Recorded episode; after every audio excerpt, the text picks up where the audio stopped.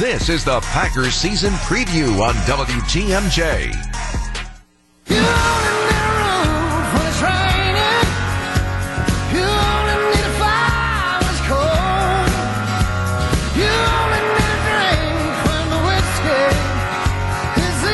Chris Stapleton takes the main stage tonight with Sheryl Crow. That show gets underway about seven thirty from the Summerfest grounds, where you can find me until eight o'clock. I'm Greg Matzik. Our Packers season preview special continues. We know the Packers are favorites to win the N F C North Division once again. What about the other teams in the division? The Bears, the Vikings, the Lions.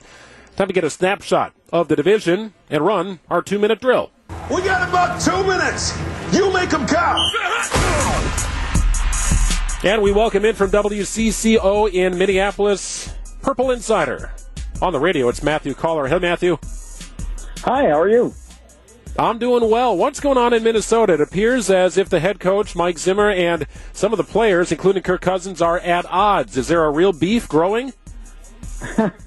Yeah, I think uh, tension would be the way to put it. Um, I think Mike Zimmer was frustrated with his low vaccination rates, and once Kirk Cousins missed some practice time because of a close contact COVID, uh, it's been very tense since then because Zimmer, like all coaches, has tried to urge his players to get vaccinated so they're available on Sundays, but uh, I think Zimmer was a little more open in the media about it than some of the other coaches, and I think it started off on kind of a bad foot there. And then the offense really struggled throughout the preseason, the preseason games they were in, throughout training camp as well. So it's been kind of an uncomfortable time here in the lead up to the season.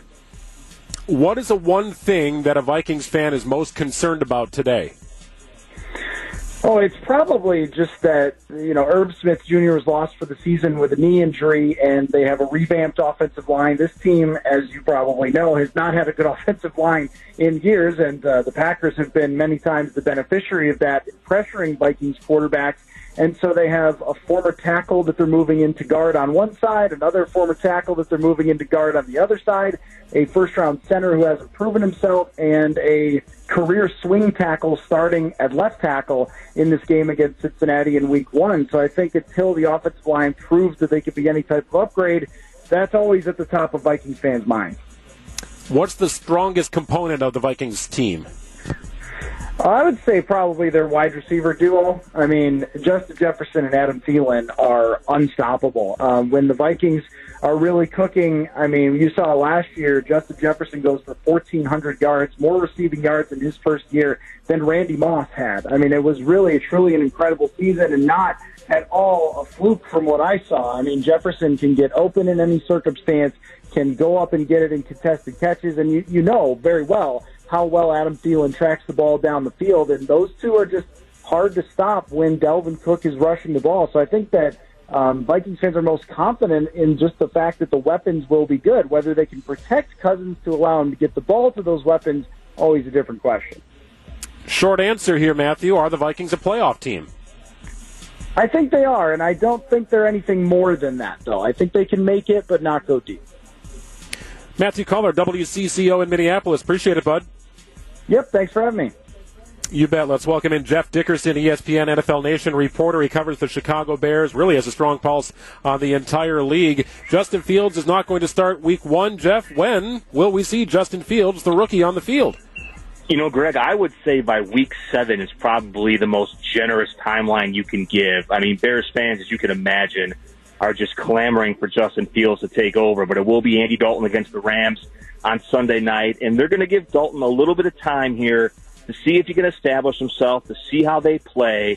You know, if you just go by the preseason games, you know, Dalton and that entire first-team offense for Chicago was not very impressive, but the Bears are putting a lot more weight in what they saw on the practice field every day. And on the practice field, Andy Dalton had a lot more good days than he had bad days. But it's it's inevitable. I mean, Justin Fields is going to be the guy here. It's just a matter of time to see how long Andy Dalton can hold him off. And, again, my best guess would be by week seven, you know, close to that midway point of the season, the Bears will have made their change already.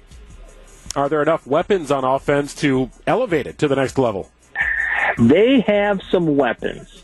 I mean, they do have David Montgomery. If they would just give him the ball consistently and they could try to run the ball and, and establish some continuity there, I think that's a weapon. You know, Allen Robinson obviously is a great wide receiver.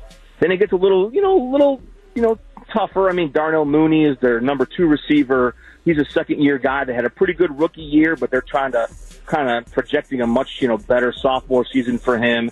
They've got some decent tight ends in Cole Kmet and Jimmy Graham. Uh, so there are weapons, but, you know, the Bears just, Greg, have not done well offensively for the most part under Matt Nagy. They have been so bad on third down conversion. And when you're bad on third down conversion, that means three things, right? You're getting penalized a lot. You're always third and long. You can't run the ball. Um, and your play calling has been predictable. So until they can really prove that schematically they're better, that they're going to commit to running the ball and they can pick up actual first downs on third down, it, it's really hard to say that there's going to be enough weapons on the roster to overcome those deficiencies if they're still here again this year. Are the Bears a playoff team? I, I would say no. Um, that, that's just my feeling. You know, they just don't seem like it's going to work offensively to the point where they need it to work. And, you know, their offensive line has had a lot of issues. I mean, they're going to start Jason Peters at thirty-nine years old against the Rams Sunday night. They signed him late in camp. Um, they've had all kind of guys missing time. So I think they could win seven, eight, I don't know, maybe nine games. Is that enough to make, to make the playoffs again this year? My, my guess is probably no. He covers the Bears as the E S P N N F L Nation reporter. Does a great job hosting Dickerson and Hood. It's our friend Jeff Dickerson. Appreciate your time, bud. Enjoy the start of the season. Thanks, Greg. You too. Take care. That's the two-minute drill with Matthew Coller and Jeff Dickerson. We'll wrap up hour number one after this on W T M J.